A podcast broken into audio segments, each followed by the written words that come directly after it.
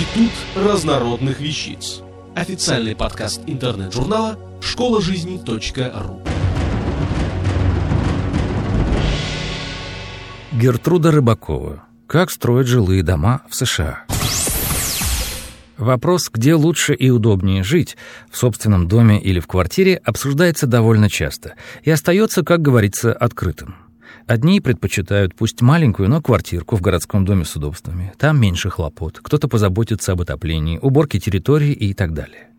Другие считают, что нет ничего лучше собственного дома, пусть в пригороде, ибо где же взять собственный домик в центре города?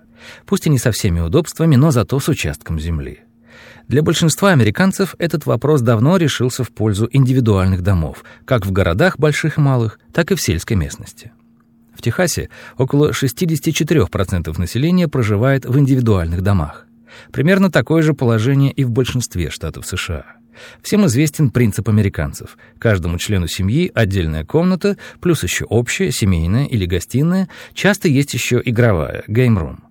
Привыкли люди жить свободно, с комфортом. И непременно в доме как минимум два туалета, а чаще это два или даже три полных санузла, совмещенных с ванной и душем, плюс гостевой туалет. Частные дома есть одно-, двух- и трехэтажные, в зависимости от достатка хозяина, с куском земли, газоном на фасаде и задним двором. Нередкость, что задний двор достаточно большой, и там устраивают бассейн или джакузи. Когда я только приехал в Хьюстон к сыну три года назад, мне дома в нашем поселке очень понравились. Все аккуратненькие, чистота везде, деревья и цветы у каждого дома. Но это все внешне. Уровень комфорта в таких домах достаточно высокий, но многое и удивило. Во-первых, абсолютная слышимость. Если на первом этаже работает телевизор, то на втором слышно абсолютно все, даже при закрытой двери в спальню. Внук закрывается в своей комнате и разговаривает по телефону с другом. Даже прислушиваться особо не надо, слышен весь разговор. Во-вторых, теплопроводимость. Температура внутри дома практически не отличается от уличной. Если на улице плюс 10, то в доме тоже не более плюс 12-13, и надо включать хитр, отопление, благо оно здесь индивидуальное. Когда на улице переваливает за плюс 26, в доме становится жарко и надо включать кондиционер. Учитывая, что лето в Техасе продолжительное, жаркое, можете себе представить, какой расход электроэнергии идет на кондиционер. Хотя электроэнергия здесь относительно недорогая, счета за ее использование достигают 200 и более долларов за месяц. У нас в доме отопление и нагрев горячей воды на газе, а те, у кого отопительный котелок и бойлер на электричестве, платят за электроэнергию огромные суммы.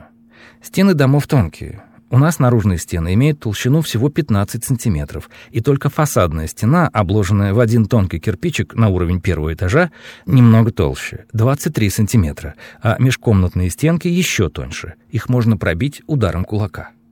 Россияне, те, кто живет в городских квартирах, в кирпичных или бетонных домах, знают, как трудно повесить что-либо на стенку. Карниз, картину, полку или зеркало.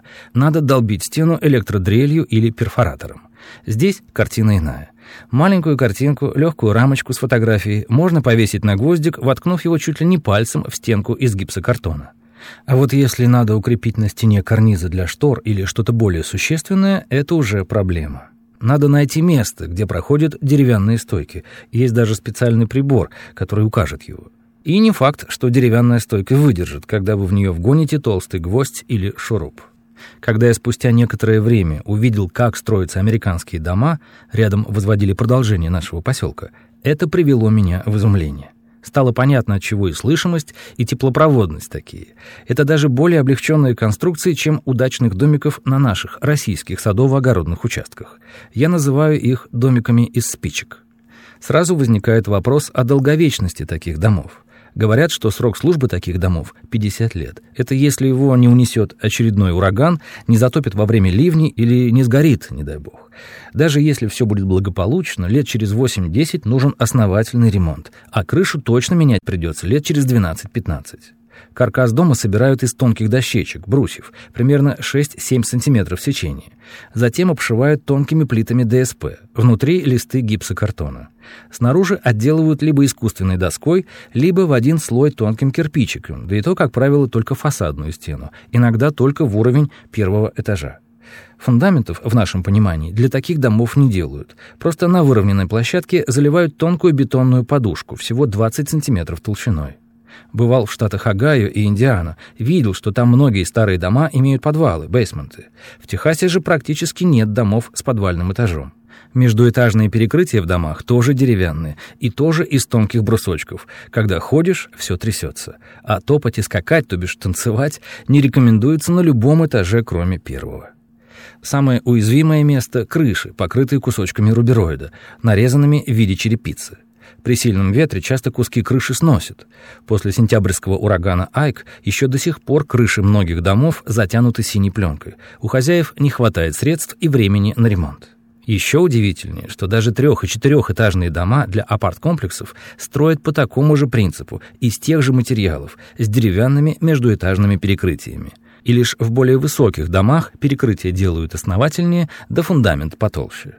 Поражает, что в Техасе почти не строят кирпичных или каменных индивидуальных домов, за исключением небоскребов, хотя подобные строительные материалы производятся. Вся средняя часть Техаса лежит на известковом плато, и известняка лаймстоуна добывают много. Зато заборы, ограждающие микрорайоны, и апарт-комплексы почти сплошь капитальные, кирпичные, бетонные, из блоков или панелей. Да и туалетные здания на зонах отдыха, Рестарье, вдоль шоссейных дорог построены основательнее, чем жилые дома.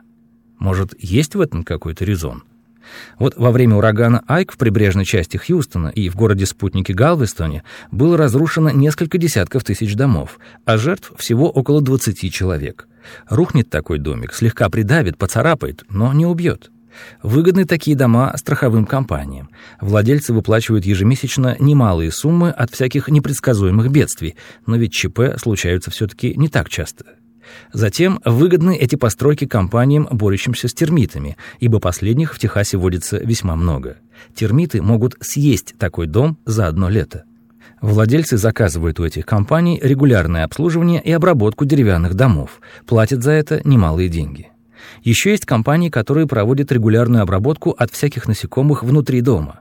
Ведь в деревянных домах заводятся они чаще, особенно муравьи.